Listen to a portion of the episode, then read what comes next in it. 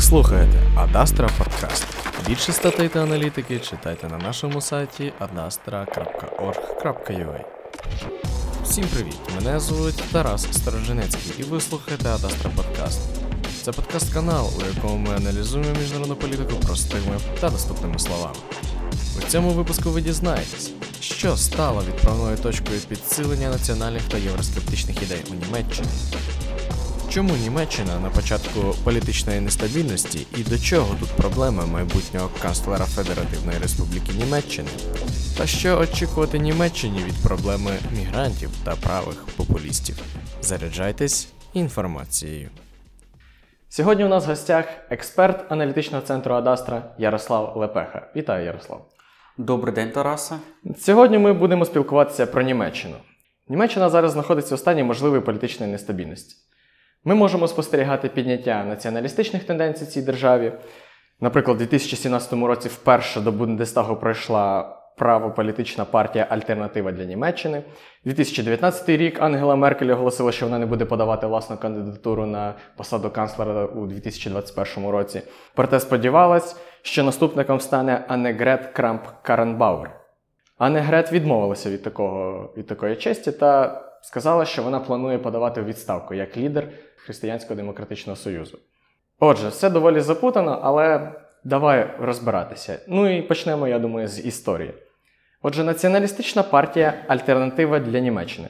З якою метою взагалі ця партія була створена, і що стало тією відправною точкою, яка надала поштовх для посилення позицій цієї партії? Ну, отож, е, як то кажуть німці, волен wir fangen an. Давайте починати. Справді, альтернатива для Німеччини, її феномен і взагалі поява на політичній арені Федеративної Республіки Німеччина сколихнула, я маю сказати, увесь європейський континент. І зараз є такою дуже цікавою темою для обговорення серед е, широких кіл експертів.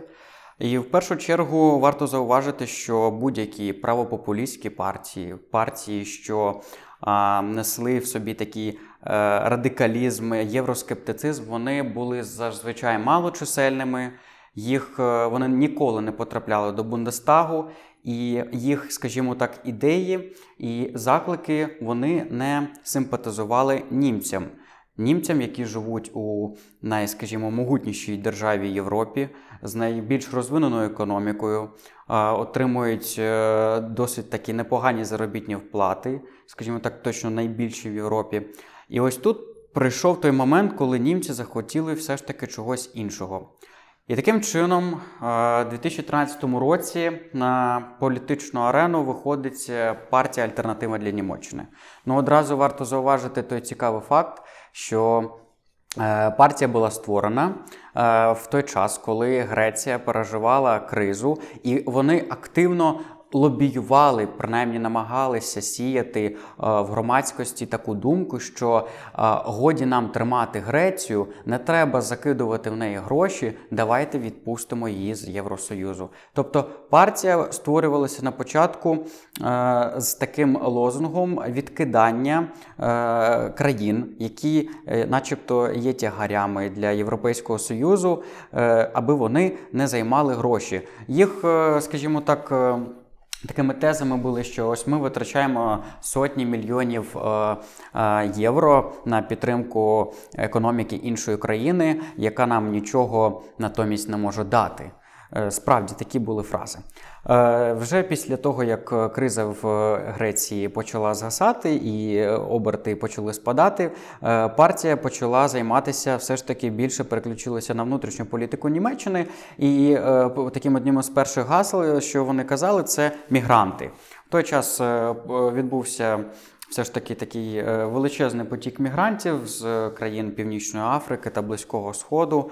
Ангела Меркель стояла наряду з тими політиками, які е, відкрили все ж таки кордони своєї країни для мігрантів. І тут уже розпочалися певні проблеми, певні, скажімо так. Ем, нюанси, які все ж таки не задовольняють населення Німеччини. Про що ми тут одразу говоримо? Звісно, так само, як і в питанні з Грецією про гроші. Вони говорили, що принаймні на кожного біженця, який потрапляє до Німеччини, ми витрачаємо 7,5 євро на харчування щодня. А таких є було на той момент, наприклад, там 500 тисяч. Справді колосальна сума, і це лише на харчування. Мова вже не говорила про е, утримання, е, про надання житла, страхування і так далі. Ну, на наразі той момент наразі, наразі, за оцінками експертів, від 900 тисяч до півтора мільйона. Тобто, насправді дуже колосальна така е, цифра, і особливо. Дуже таки полюбляють е, мігранти перебиратися до е, східних земель, до центральних земель, до Саксонії. Е, ба, ну, в Баварії там трошки інша ситуація. Туди найчастіше їздять все ж таки е, громадянини Румунії на заробітки влітку. Тому там е, трошки, скажімо так, інша ситуація в плані тому, що е, все ж таки, скажімо, мігрантів самих там не так багато, як у, в тому самому Берліні. В Мюнхені ми спостерігаємо особисто на власні очі бачив, що все ж таки там більше громадянин Європейського Союзу румунів, які приїжджають на сезонну роботу і взимку, і влітку працюють там, а потім їдуть назад. Але вони все ж таки не так, е, скажімо так, дратують німців тим, що бо вони є громадянинами Європейського Союзу і сплачують податки на рівні з ними, коли працюють там. Чого не скажеш про мігрантів? Е, тому їх лозунги о, вони постійно. Е, Скажімо так, мітингують, е, закликаючи щось німці, чому ми маємо е, витрачати 25 мільйонів євро щороку на те, щоб отримувати їх. Е, е, Чому в, нашій, в нашому суспільстві відбувається так звана ісламізація християнства? Е, Чому ми е, повинні приймати біженців е, в той час, коли у нас є купа власних якихось там задач і проблем, які вони конкретно не окреслюють, бо вони популісти, це ж Ну. звісно. Е, І так далі, тому подібне.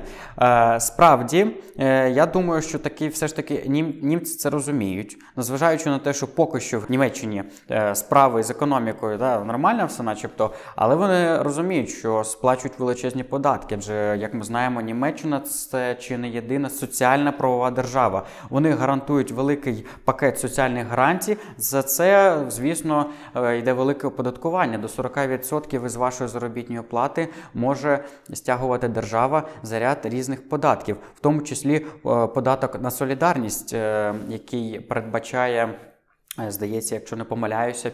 5 або 8% на відбудову е, східних земель Німеччини, тобто е, таку собі е, не, реінтеграцію, а скажімо так, є певна різниця між розвитком у східних землях і у західних землях. Причини цього ми, звісно, знаємо, історичні і так далі.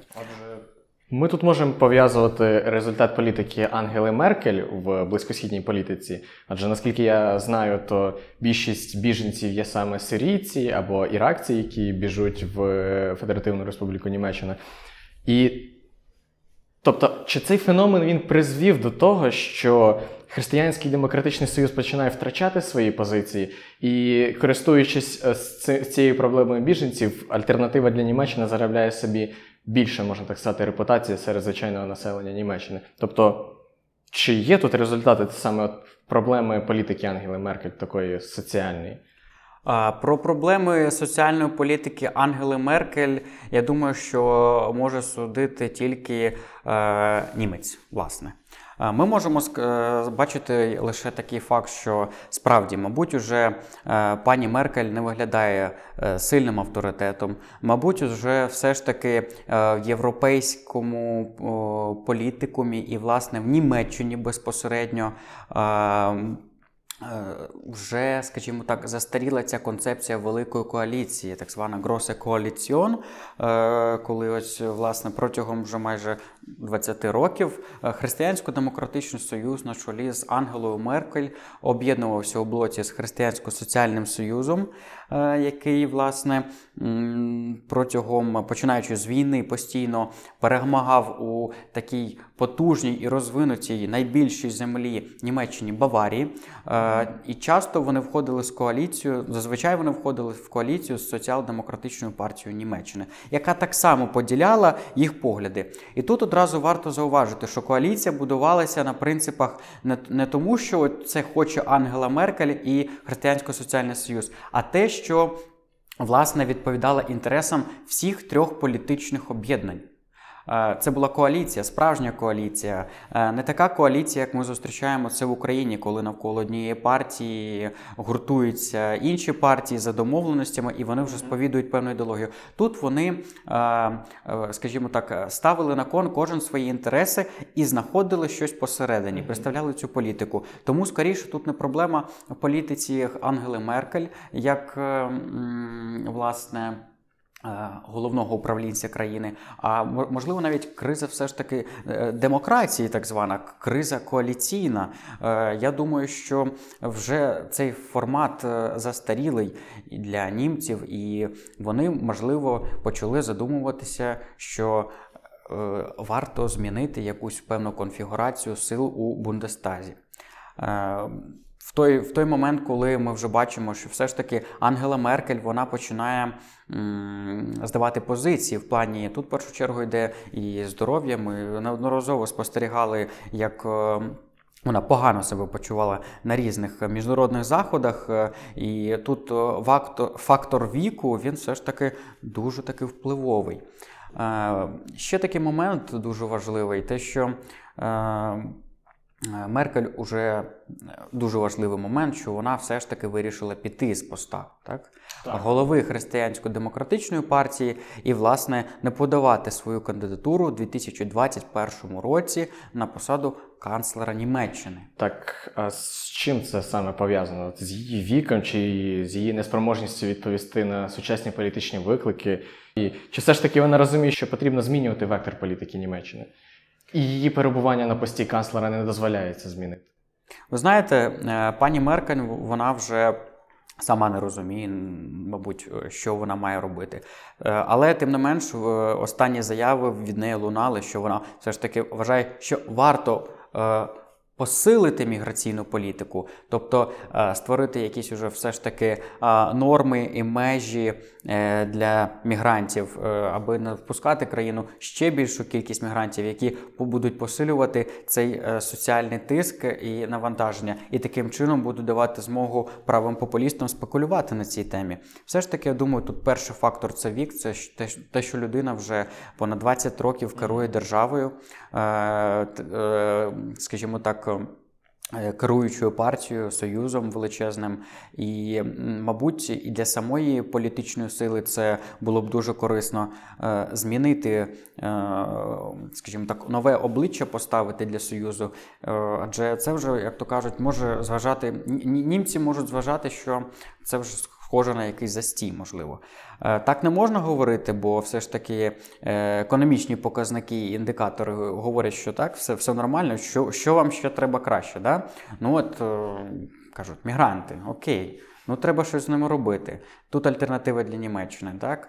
Ми зараз вам тут зробимо. Будуть вам мігранти, мігрантів геть, е, Європейський Союз геть. Е, Ми не будемо ні туди гроші вкладати, ні туди гроші ми не будемо вкладати.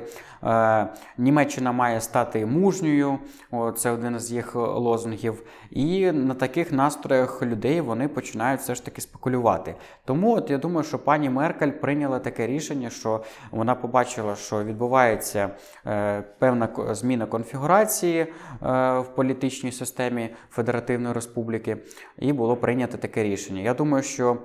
Все ж таки воно було прийнято більш-менш колегіально, адже все ж таки е, Християнсько-демократичний союз такі такий колегіальна партія, де чимало є, скажімо так, е, е, відгалуджень, які сповідують більш там е, ліберальну, неоліберальну або консервативну ідеологію, і було прийнято таке рішення призначити, наприклад, е, ту ж саму Аннегрет Крамп Каренбауер, е, яка мала б стати наступницею. Але у зв'язку з тим, що Вона от побула, скільки це виходить? На сьогоднішній день, на е, лютий 2020 року, це трошки більше ніж один рік. Вона була головою Християнсько-демократичного союзу, і от, е, начебто, після скандальних е, виборів у Тюрингії та обранні е, місцевого прем'єр-міністра Кемериха Томаса е, за сприяння альтернативи для Німеччини,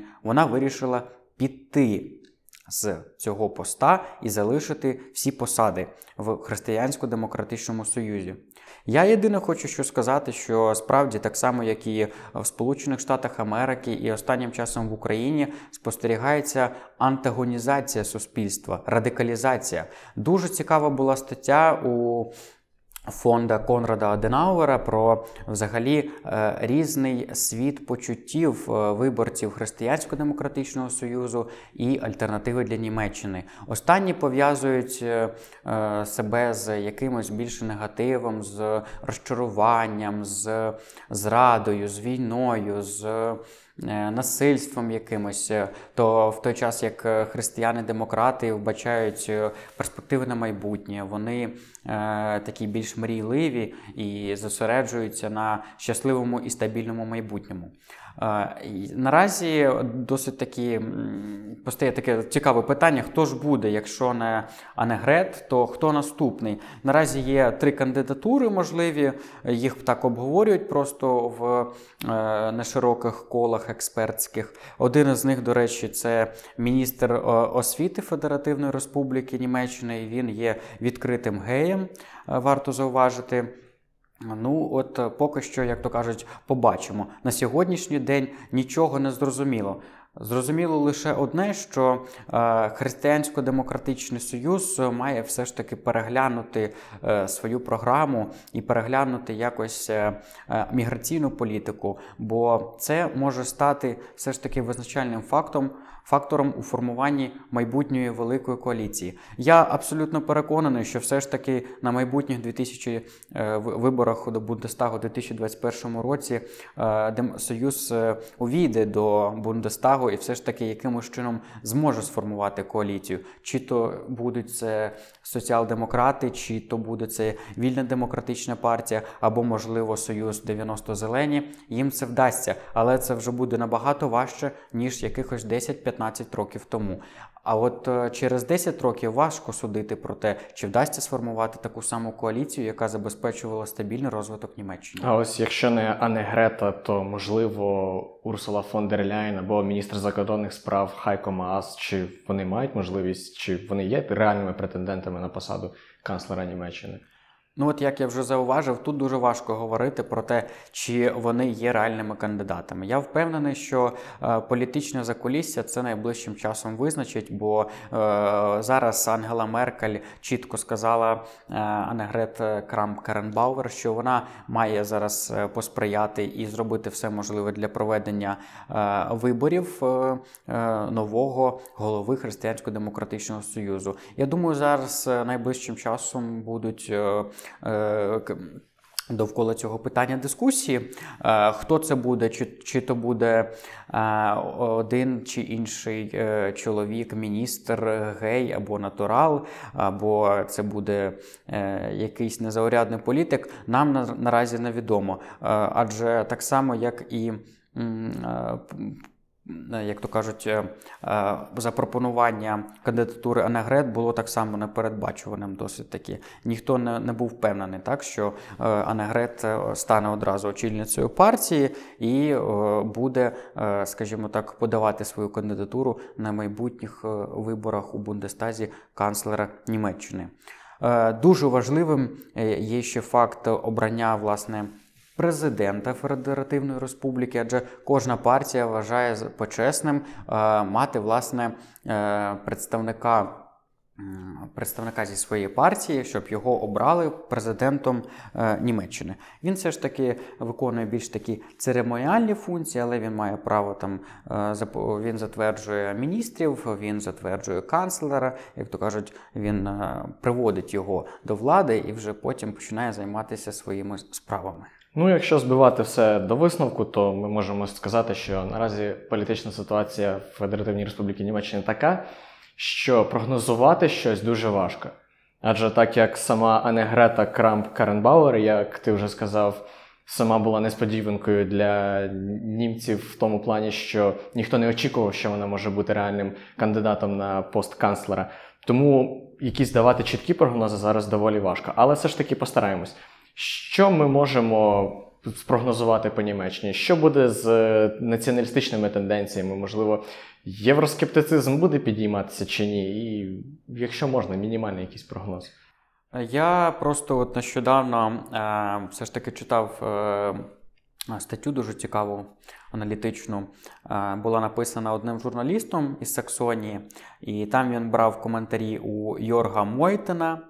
Е, Йорг Мойтен є наразі головою партії Альтернатива для Німеччини, і це все відбувалося у їхньому штабі, коли вони святкували перемогу. Отже, 1 вересня 2019 року вони отримали е, друге місце серед усіх партій, набрали 27,5% е, під час місцевих виборів до Ландестагу. Так само вони набрали е, до 10% у західно-німецьких землях. У Гейсені вони мають близько 15%. В Баварію вони потрапляють. Ну, ми бачимо, що ця тенденція вона е, до збільшення кількості електоратів вона е, супроводжується такою ж собі геометричною прогресією. Вони подвоюють або іноді і потроюють кількість своїх. е, е, Свій рейтинг е, порівняно з минулими виборами. Е, е, Єдине, звісно, е, дослідники і експерти подейкують, що навіть альтернатива для Німеччини вона має приховане фінансування з Росії, адже серед її найрадикальніших прихильників є жителі саме. Колишньої ФРГ, е, так і вони відчувають себе якимись покинутими. Те, що Захід, е, Західна Німеччина і західні землі не розуміють їх проблеми інтересів, е, і вони більш радикальні і схильні до, скажімо так, змін таких категоричних по відношенню до мігрантів. І дуже цікавим фактом є, що альтернатива для Німеччини є єдиною партією, партією, яка не проголосувала за резолюцію, яка засуджувала анексію Криму в Росії в німецькому Бундестазі. Я думаю, що це все дуже є тривожним для українців, і варто просто тримати руку на пульсі. Адже якщо такі тенденції будуть і надалі продовжуватися, то це означатиме крах великої коаліції. Можливо, через 15 років ми вже будемо говорити про German Exit і про кінець взагалі е, єдиної європейської спільноти. Отже, Німеччина наразі на грані політичного колапсу. Проблема полягає в тому, що Німеччина як лідер Європейського Союзу слугує прикладом для всіх держав-членів ЄС. Тому перейматись власними внутрішніми питаннями їй наразі дуже неприємно. Але сподіваємося, що в майбутньому Німеччина обере той вектор політики, який не спричинить ніяких негативних ефектів на відносини між нашими державами. Адже як вже було зазначено, праві популісти не дуже раді таким, як ми.